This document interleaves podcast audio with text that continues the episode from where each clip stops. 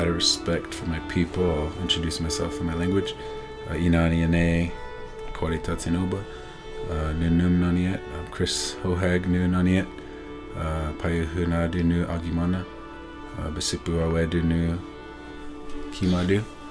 South Street Awe Nu Bishop, California, Nu Katiti, uh, Hold Up, Ugwa Hold Up, Ihi Tesiai Naniet.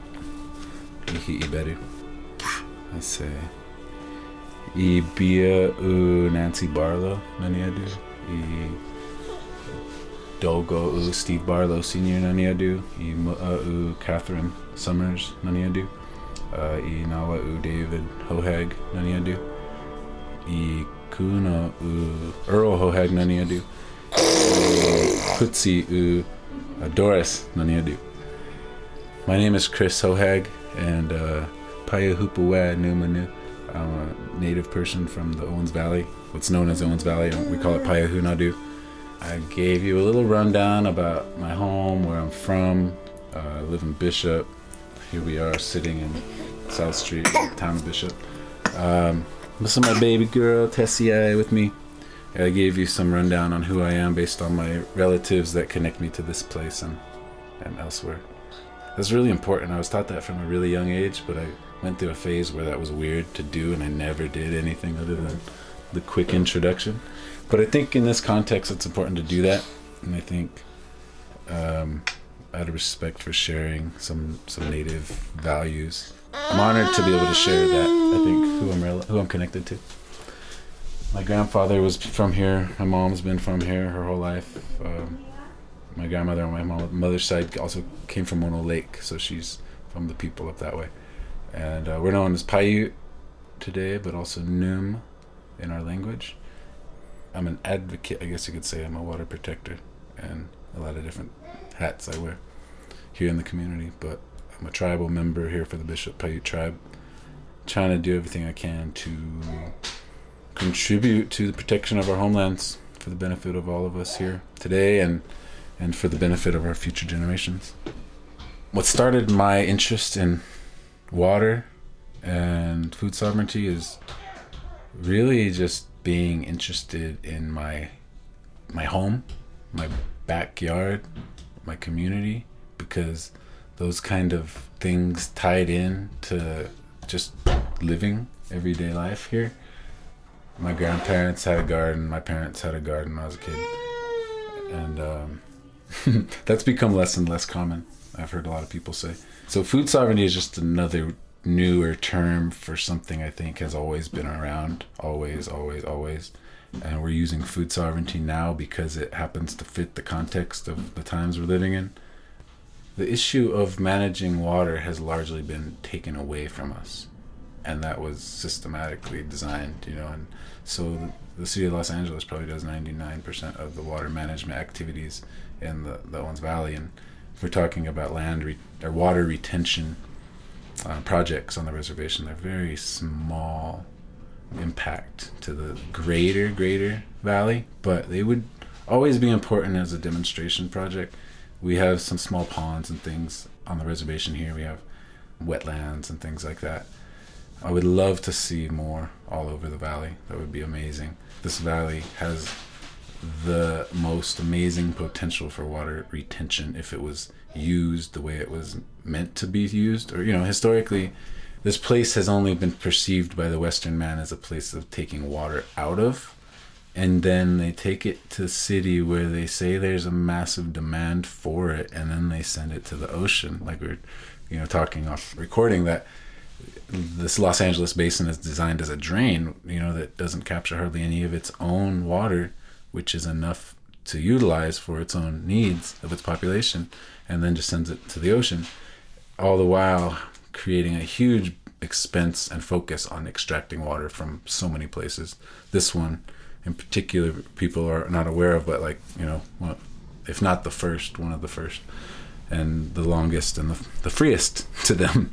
So, for us, I mean, I think I, I, would love to see water retention utilized as a a tool for revitalizing the valley as a whole. and that oh LA you need somewhere to take your since hold your water until you're ready to use it just leave it where it wants to go I mean I couldn't see anything more obvious than you know the last several years of water runoff when when we had a huge winter after Standing Rock the Sierras had a huge winter and then all that runoff and and the Los Angeles Department of Water and Power wanted to divert the water that would be filling up the lake and send it into the desert because they didn't want to destroy or disrupt their investment in dust mitigation that didn't include water because water would destroy what they had already invested in but water is the best mitigation you could ever design and they didn't want that to happen because they were worried about money versus what they were trying to do which is mitigate dust so I, you know, when this water keeps coming, like right now, the water's flowing from another big storm and a big winter. You gotta take advantage of that and not just use it for extractions purposes, like water retention. Let's just say Pahagua or Owens Lake, for instance, for one one very large example, is a huge water retention um, basin that is natural, that is meant to be filled up and that could be utilized and it would affect a lot of benefits i think in this valley and on the reservations we can do little small few hundred acre max impacts but the reservations are several hundred acres in total and then there's people living there and then there's tribal business trying to happen and all this commerce and attempt at modern life in the context of this small plot of land water retention is is somewhat of a priority but the land as a whole is so hard to come by for the tribes that it might just breed a mosquito nuisance. I don't know, but we we do it on the reservation in Bishop because we have wetlands. I don't think some of the other reservations are in that position to have wetlands, in particular. The Owens River has a ton of potential as well for broader wetlands, as I heard from some of my elders that the river that flowed through Payahunadu was once such that you know you had at least one mile, probably typical of several miles of, of marsh on either side of the river. There's just so much wet, marshy valley moisture, you know, and the water table is so high. So you had your river flowing, but then you had a lot of wetlands beyond that. You know, you need to hold water for your future. And so when you have these big water years, I saw them panic about what to do with this runoff. What are you going to do? What are you going to do? Like all those reservoirs on the west side almost broke, or some did, because of this not being prepared for the water. Oh, baby fell again, probably. If we understood the way that water behaves, we could better prepare to utilize big snowpack years like this instead of squandering what they call resources, but we know is responsible for life. That year from 2017 provided a lot of life to the valley and a lot of birds and a lot of other animals. If it went to Owens Lake, which some of it did, but if it revitalized that lake, it'd be a beautiful thing for everyone to witness and to be a part of. In the future, if we can make the jump from this extraction orientation to rejuvenation of a natural wetland, which Owens Valley is, then everyone would be really proud of a rejuvenated lake that is a sight to behold that right now we can only talk about that our ancestors once saw because those same ancestors for some also drained it in less than a decade so we we talk about it with such reverence and beauty and majesty and then act so powerless to ever see it again. This country does that with a lot of things actually. All you have to do is have the will to make a decision that benefits more people. And i think the decision makers in the city of la would do a lot of good karma for themselves and their people to allow that water to stick around here longer instead of continuing to try to siphon it out as quickly as possible to then hold it in reservoirs in Southern California to then let it bleed out via their drain system that is the Los Angeles River. So there are plenty of dry ditches in this valley that stopped flowing because the water was diverted to a very single flow to get out of here as fast as possible so that it didn't get the chance to absorb into the earth. Therefore, you know, our, our water table has suffered. There's plenty of infrastructure that nature already provided for that water to go, and it just needs to be allowed to flow. Some of these dams ought to be undammed Do people need to adapt? Yes. Have we always adapted? Yes. Do people build homes in terrible locations? Yes. Is it their fault when a forest fire burns them? Sometimes. Hopefully not. But, you know, we know based upon the way nature behaves where are good places to live and not. Indigenous people the world over have locations where they would tell you don't build your house there because you have to respect nature first and foremost. I'm not saying people need to get flooded out of their homes, but I'm saying we as human beings need to adjust our management of water to allow water to go some places where we've stopped it from going where it's meant to go.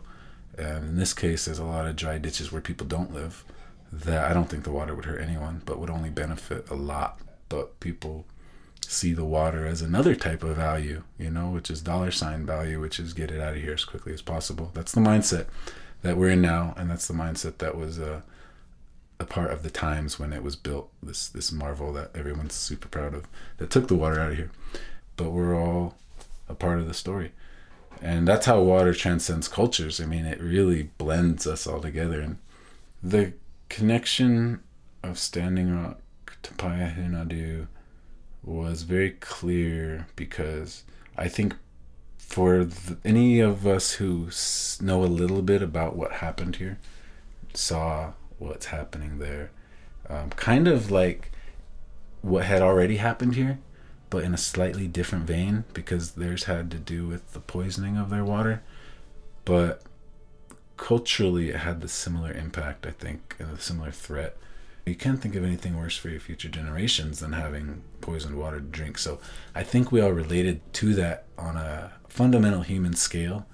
And as it relates to native people in a, a pan indigenous movement, I think we're all just spiritually woke to that at this point. And, I, and clearly not just native people, but human beings across the world and even this nation that converged at Standing Rock to um, basically kind of like see each other and kind of like say, okay, I see you. It's just a beautiful thing to recognize each other's humanity as Native people and diversity as Native people. I mean, humanity as all people because I met people from so many cultures in that one square mile space. It was crazy, crazy, crazy, crazy. It was a beautiful thing. It felt like you had like almost shown up on another planet with all these, for the most part, honorable people there to do the right thing. It was very interesting it was definitely being on the front line of a, of a war zone, knowing what the other side is capable and where their head and their spirit is. I would say, other than the sad part that it went through, the message we won, and the fact that the awareness and the spiritual fire of that space, you know, did go around the world and it is still moving. I know it's moving here. I'm thankful to those youth and the people and those ancestors of Standing Rock for bringing us all together. And then from there sending spiritual coal from that fire flames all around the world. All around the world really. All around america all around north south east west. Yeah no amount of money would ever be able to put it out with with a fire hose. It's inspiring it's empowering and it's uh, very hopeful for the future generations to know that there's good things coming and that there's there's always like a spiritual battle being waged up in that realm, but that we're part of things here and that you know your life has purpose. And it's always good to protect good clean water for everyone. That's the right thing to do. A lot of people from here experience that and i'm so thankful for that. I feel really blessed for our future in this valley because of how many people felt that reality while there at that time because i don't know that that exists again in particular. You know, it was really very much a moment in time for as long as it existed. I felt that when I was there. I felt that when I was away from there.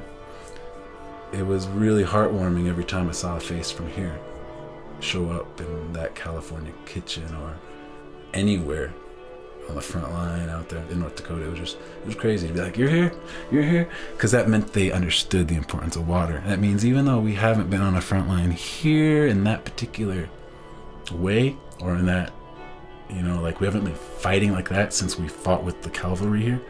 And, you know, really got subdued, really in a harsh way. But we've tried to get along with people for the most part since then. But to see that and to know that they understood the importance of that fight and that they showed up halfway across the country from the same place, that meant when we came home, we were going to share the same experiences and values and be able to see each other eye to eye back here. And that's what I've experienced since that happened, you know, and it means you're on a good path, I guess. There's something that's the right thing, you know? It seems like the right thing is really clear, but it seems like so many people are invested in the wrong thing. And so it's like you kind of had to to have faith. That's why it was a, a spiritual gathering. And that's why I think what will happen here eventually is, is much bigger than a practical thing. Mean, that's part of it. It's, it'll be a spiritual thing. You know, it'll be a rejuvenation of this valley in a great, great way that we maybe don't even quite comprehend. Imagine if this place was thriving the way it is meant to, and it wasn't constantly being dragged down by our daily extraction practices based on our perceived needs as human beings. I think there's beautiful things to come if we can stay on that path forward and stick to the vision that Standing Rock kind of helped push and unify people toward.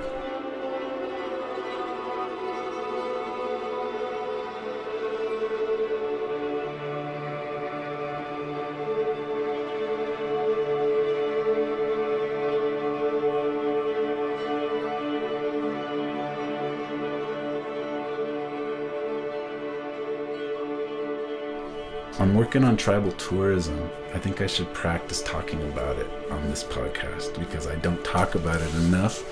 Because there's sometimes reasons that natives don't talk about things, but like it could be a touchy subject, you know. You don't want to be perceived as exploiting, but in this case, it's too important to educate to not do it, and it's not being done.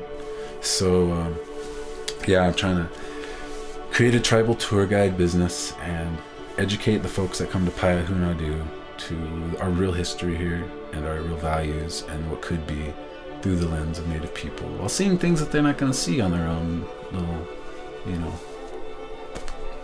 set vision wherever they're headed to Mammoth and back.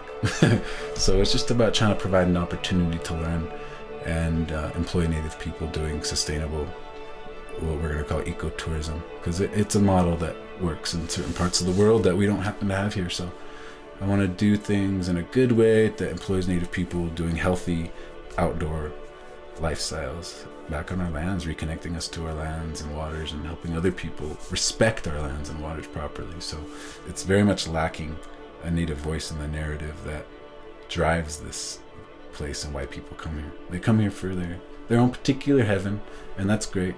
You know, whether it's climbing a rock or fishing or hiking, I mean, that's wonderful. But it's important to know the original people here and know their not just their history, but to know they're presently here. And we're put to the past too much. And I think it's, uh, it's very important that we're part of our present day conversations if we're going to take care of this earth. So, yeah, Legendary Skies Enterprises is the company. Life from Legendary Skies is the is the podcast, and uh, I guess the website is legendaryskiesenterprises.com or chrishohag.com if you just want to do that and go to the same place. But I think these are, are hugely important tools right now, what you're doing with this podcast.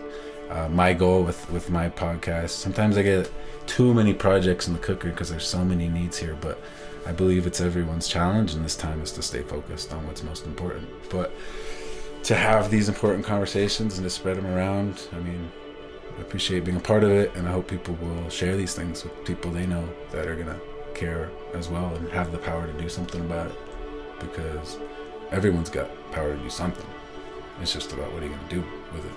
And I think a lot of people give up their power for various reasons and don't do what is within their power or don't do the right thing because of some such and such reason. But man, now's the time to get it done. Now's the time we get we can make things happen, really great things happen for the next generation.